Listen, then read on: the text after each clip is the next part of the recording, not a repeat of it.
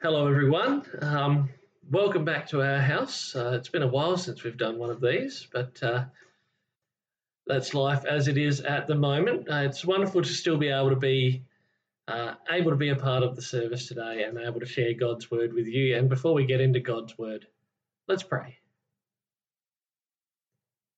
Heavenly Father, we thank you that you have given us your Son we thank you that through Jesus we've come to know who you are all the more. We thank you that we have your word to teach us about you, about the world, and about everything that matters.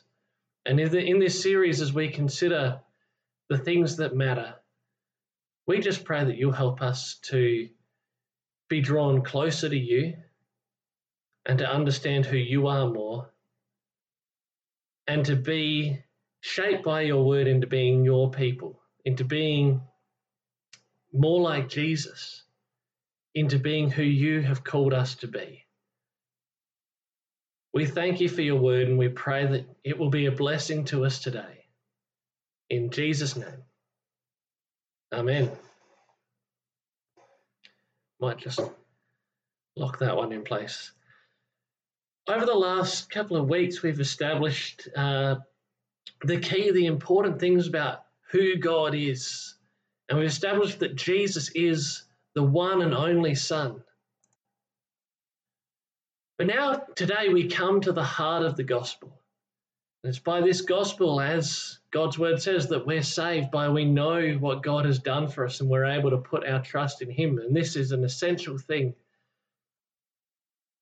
And so we come to the next point in our statement of faith we believe that Jesus gave his life as the perfect sacrifice for the sins of the world. And uh, there, along with it, there's some passages to make sure again that what, what is being claimed is in line with what the Bible teaches. And so we're going to turn now to uh, Romans chapter 4, verse 25. He was delivered over to death for our sins and was raised to life for our justification. And again, 2 Corinthians 5:21, God made him who had no sin to be sin for us, so that in him we might become the righteousness of God. In Hebrews 9 24 to 28, it reads, For Christ did not enter a sanctuary made with human hands that was only a copy of the true one. He entered heaven itself, uh, now to appear for us in God's presence. Nor did he enter heaven to offer himself again and again, the way the high priest uh, enters the most holy place every year with blood that is not his own. Otherwise, Christ would have had to suffer many times since the creation of the world. But he has appeared once for all at the culmination of the ages to do away with sin, uh, sin by the sacrifice of himself. Just as people are destined to die once and also after that to face judgment, so Christ was sacrificed once to take away the sins of many, and he will appear a second time, not to bear sin, but to bring salvation to those who are waiting for him. We'll get a bit more onto that one in a few more weeks. And then Hebrews 10 12 to 14.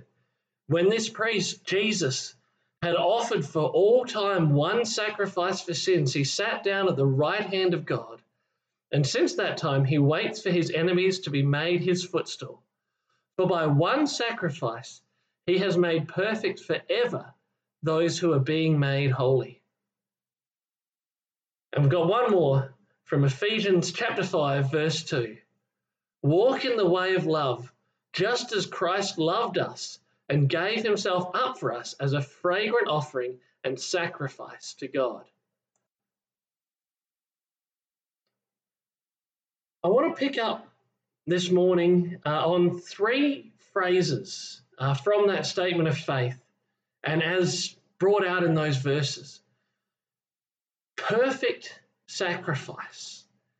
the the what of the gospel.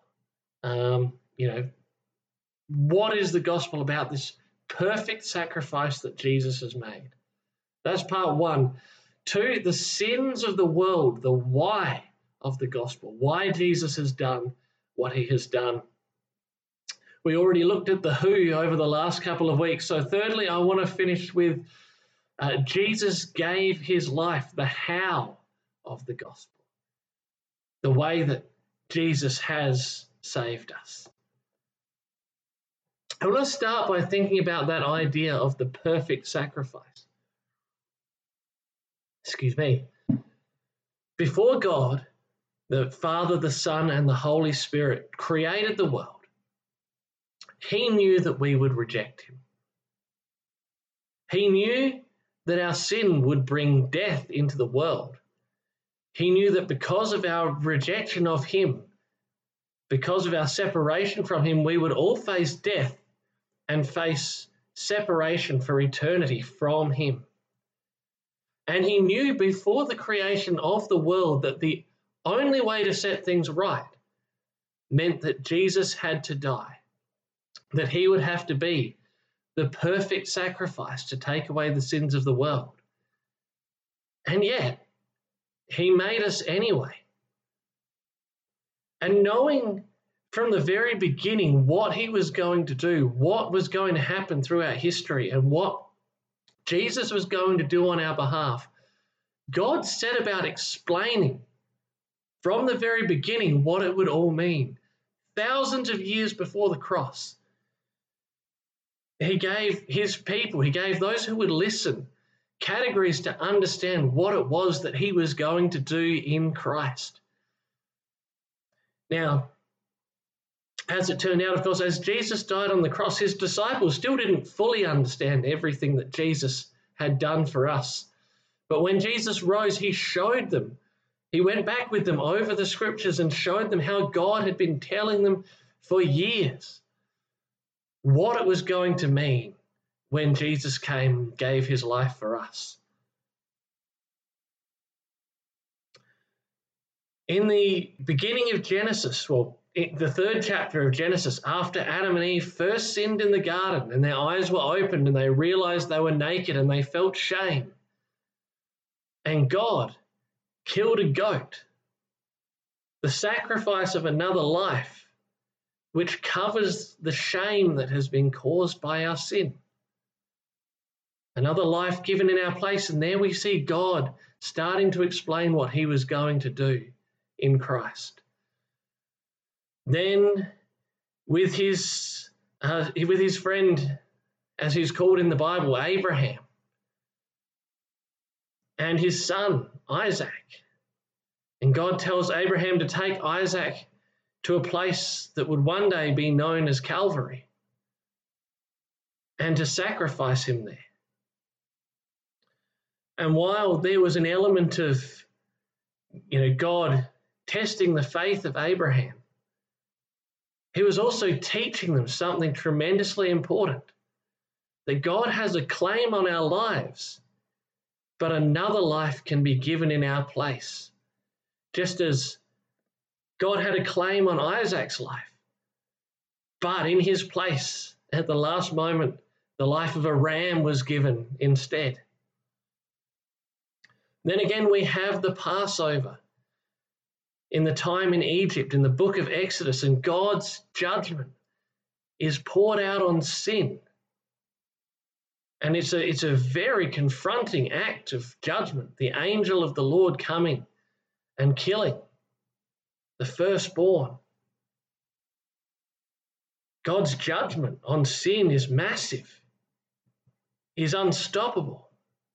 But the blood of the Lamb a life given in their place, the blood uh, put on the doorposts could save anyone who listened to what God had said through Moses and put their trust in it.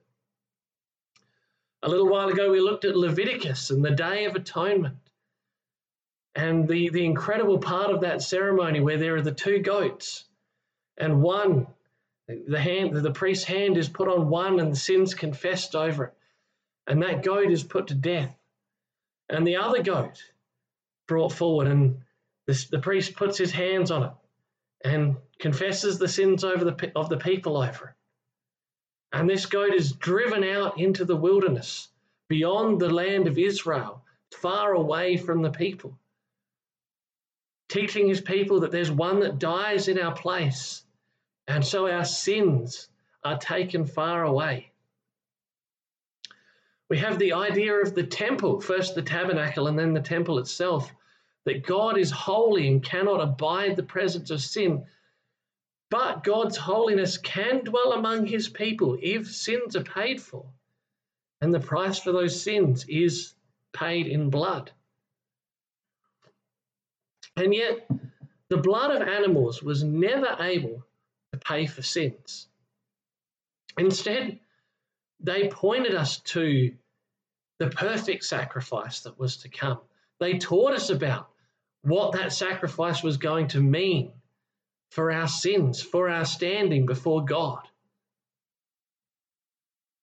And as we read uh, through those passages at the uh, at the beginning of the sermon, there were a couple of the longer ones were from the book of Hebrews, and Hebrews is a really interesting book that was written to particularly to Jewish Christians, hence the name Hebrews, and, and Jewish Christians who were tempted because of the persecution that they were facing as Christians.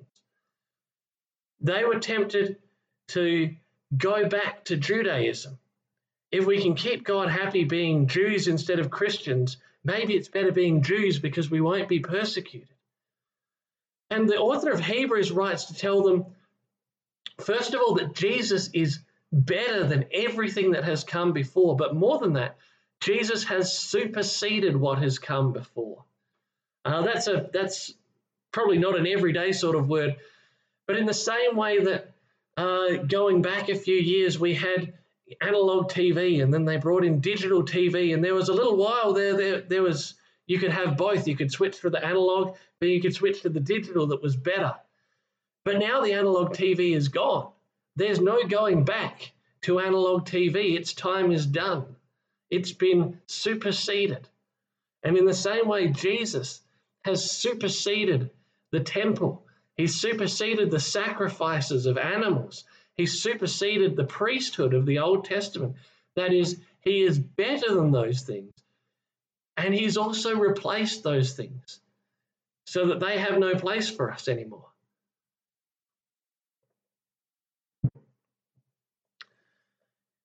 And, and, and the point that the author of Hebrews makes multiple times is that those things from the past, they weren't pointless that were superseded, but their jobs were to point us to Him.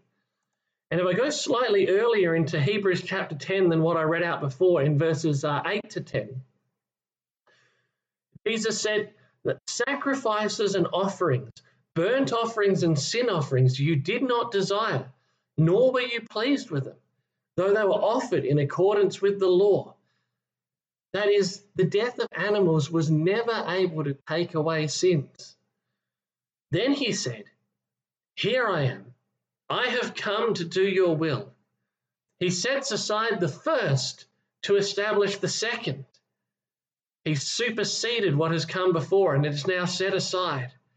And by that will, we have been made holy through the sacrifice of the body of Jesus Christ once for all.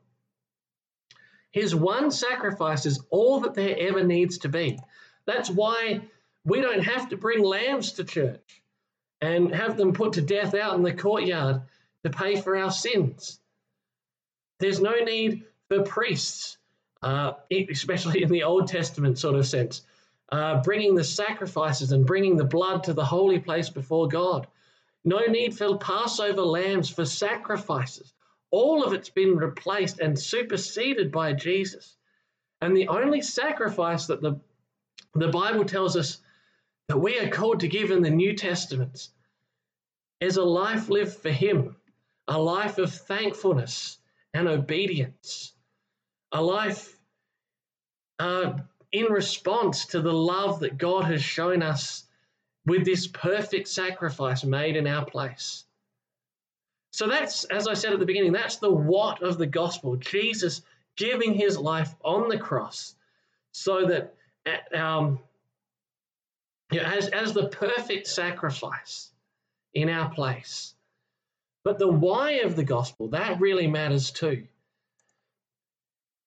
Jesus died on the cross as the perfect sacrifice to take away the sins of the world. For most of us, uh, depending on where we've been at in our Christian journeys, mostly we begin of thinking of our sins as fairly minor, as mistakes that we make, slip ups that happen, understandable little foibles.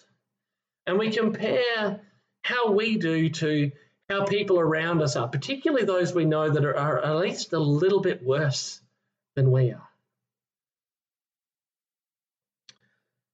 Our sins seem sometimes like such an inconsequential thing.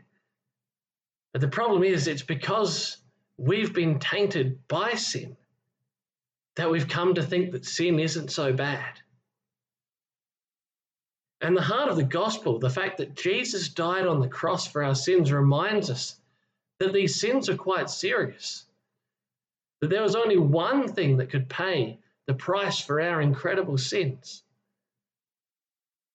And as the Bible says, we believe that God's Holy Spirit works in us, and He's the one that has helped us to realize that actually our sins are quite serious. It's not just that I told a few fibs uh, to my parents or my teachers or my boss or whoever it might have been, you know, little white lies to keep out of trouble. It's not just that I'm sometimes selfish and put my own good above the good of others. It's more than that. It's that my heart is inclined towards what is bad for me and for other people. That my heart is inclined towards rejection of the one who has made me and rejection of the way that he has called me to live.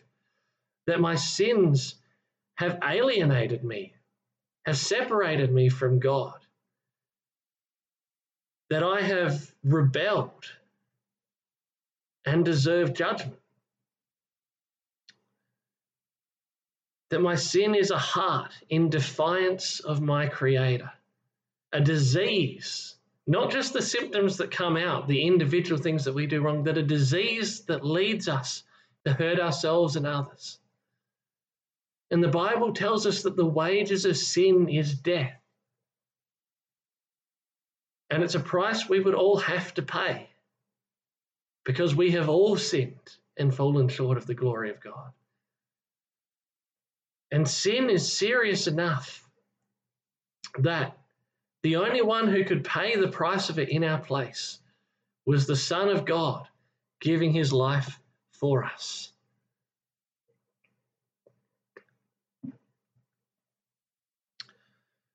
The Bible is clear, and this is a point we can sometimes not want to make too much of, sometimes want to push to the side. But the Bible is clear God is angry about sin a strong anger that is called wrath, an anger from which judgment comes forth. And we understand something of wrath in ourselves if, if there's any justice in us at all. When we see injustice, when we see terrible things happening on the news, when we see um, you know looting happening in you know, to people who have already suffered from terrible disasters, when we see, you know, terrible human rights abuses in war zones and places and things going on, we feel angry about that injustice, and we should. But God's wrath is not like our wrath. God's anger is not like our anger. Our anger is often selfish in some ways. It's often about slights to ourselves or to those that we perceive as our group, our tribe. Our wrath is about you know, putting other people in their place. Our wrath is about making sure that people, you know, treat us as they should. God's wrath is not like our wrath. Because in God's anger, he chooses mercy. He chooses love. while we were still his enemies, he loved us. And he hated sin, just as we might hate a deadly disease that was present in somebody that we love and dragging them away from us. But God is, there is also an element in which God is angry at us when we sin. God's wrath is upon our sin, but the incredible thing about that anger is the way that it has driven him to love, the way that it has driven him to the extraordinary gift of the life of Jesus Christ given on the cross for us to show the extent of his love. God is love, but God is also just. God's wrath against sin is just. And justice demands that there is punishment, that there is a penalty for that sin, that there is punishment for my sin and all that I've done wrong, that there is punishment for your sin. For every selfish thought, for every way we've hurt somebody else, for every little white lie or slightly bigger lie, for every wandering eye.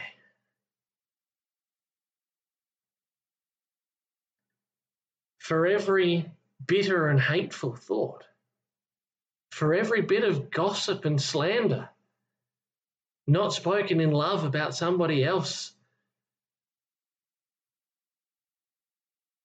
Justice demands that a price be paid for sin. And God's wrath, his unselfish wrath, his just wrath, must be poured out on sin. And it was. And that's the incredible thing of the gospel. God's wrath was poured out, but not on us.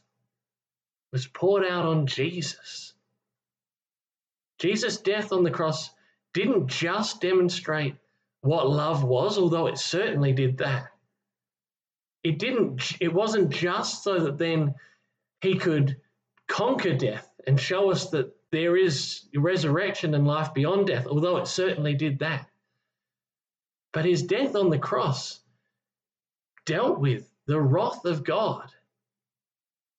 It brought propitiation another big word.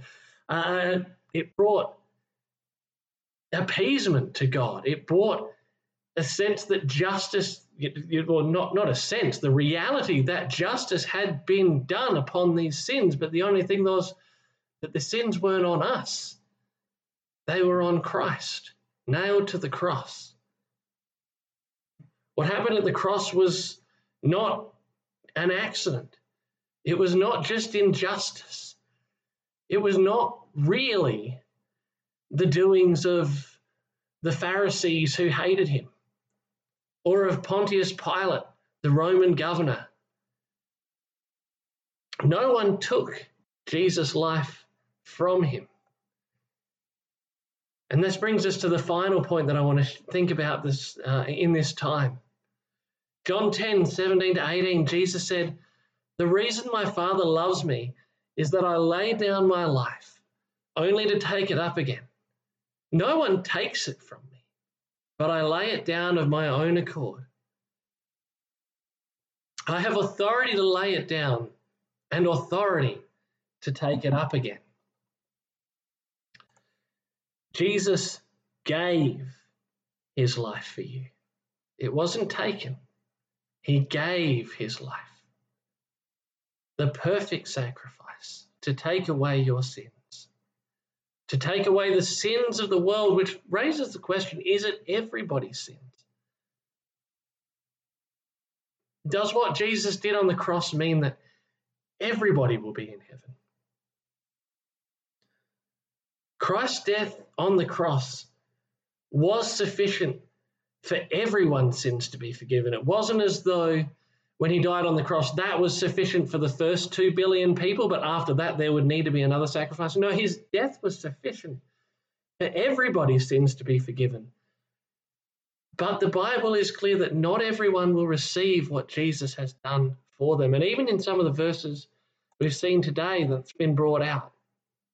Hebrews 9:28 Christ was sacrificed once to take away the sins of many.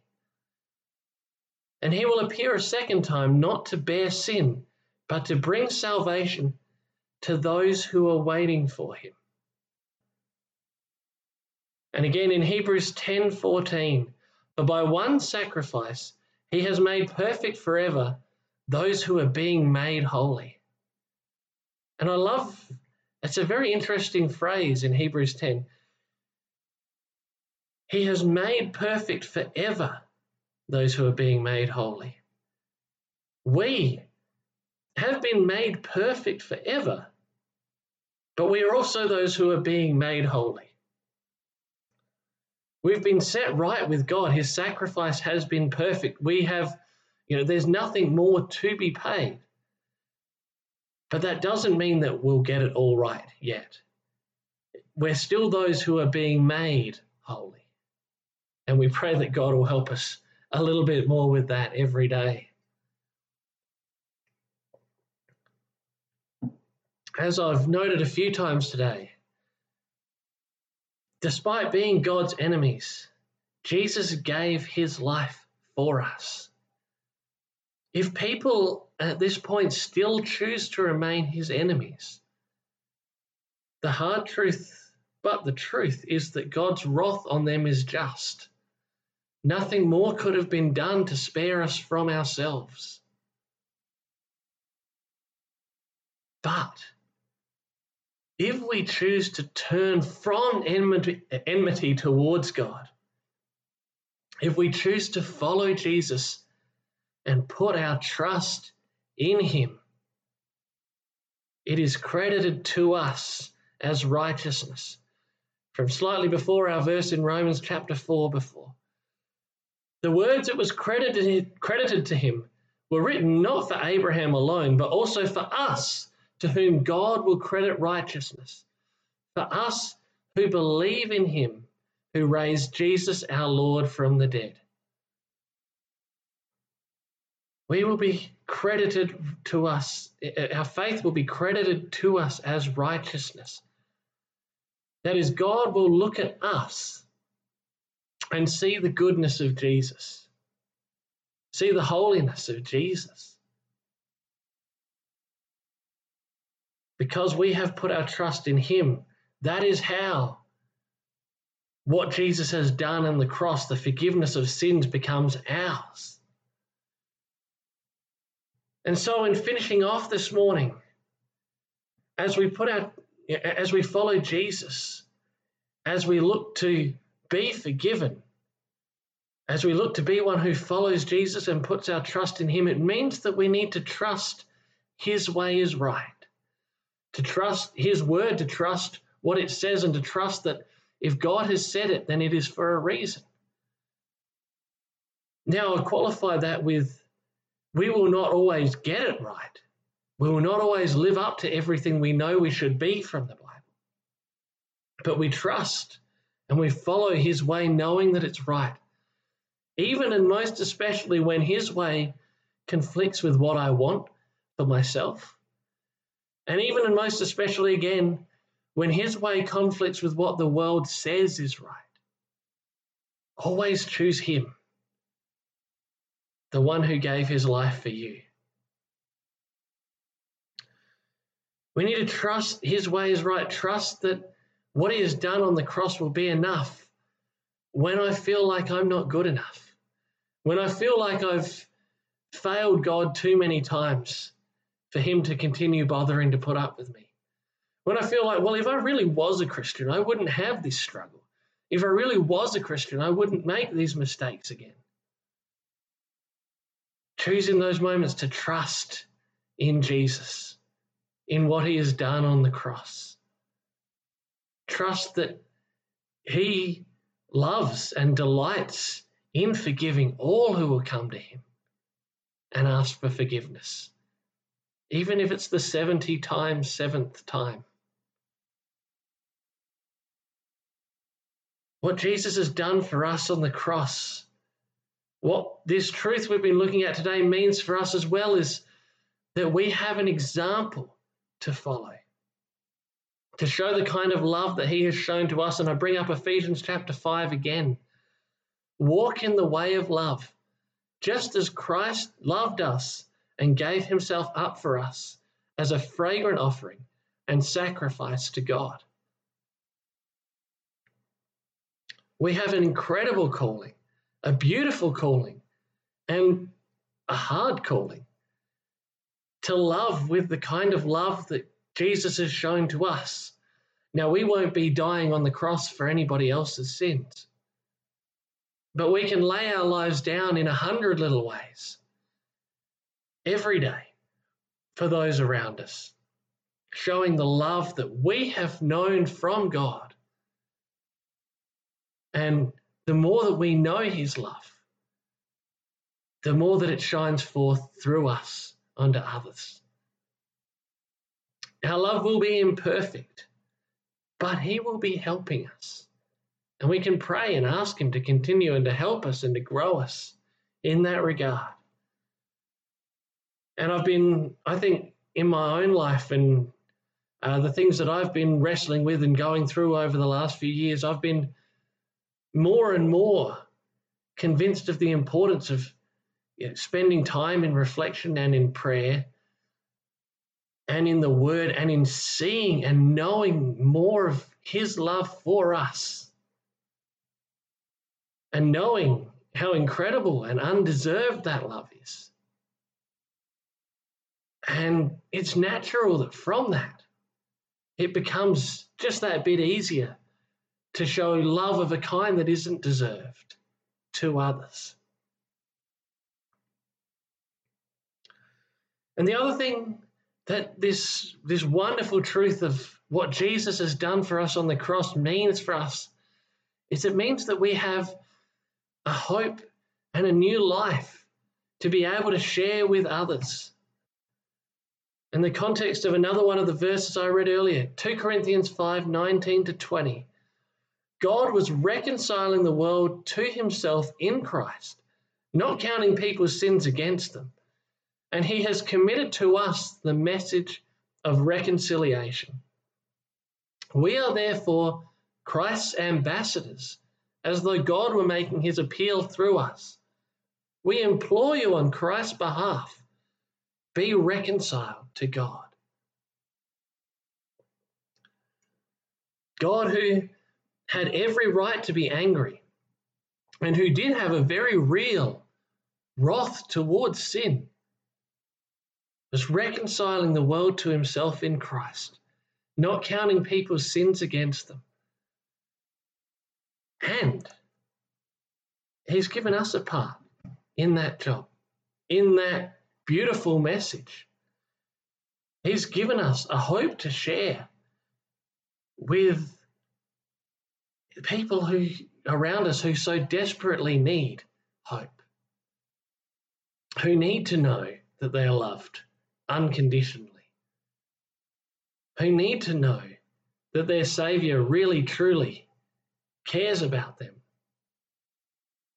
who need to know that the things that the world that is promising them and the things that are letting them down are not the only way, but that there is a better way. And we can go and say, not probably in these exact words, they can be reconciled to God because of what Jesus has done on the cross.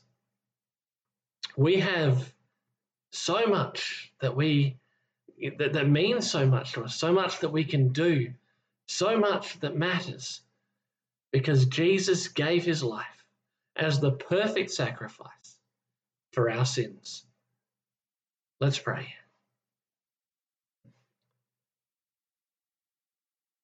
Jesus, we thank you for the incredible love that you have shown to us. I know in myself I find it hard to love and forgive those who have hurt me in only small ways. And yet, while your anger against sin was unselfish and just, you showed us incredible love in not punishing us as our sins deserved, but giving your life as the perfect sacrifice so our sins can be forgiven. Please help us to know deeply and truly in the depths of our hearts the enormity of the love that you have shown to us. That each failing, each falling short, everything we do only shows us even more the love that you have had for us. That knowing we would get all of these things wrong, you have still chosen us and given your life for us. And may that knowledge not just warm us, but may it shape us into who you call us to be, to people who show your love in very real ways and lay our lives down for others. To be people who share that beautiful message of reconciliation, of love and forgiveness, of hope.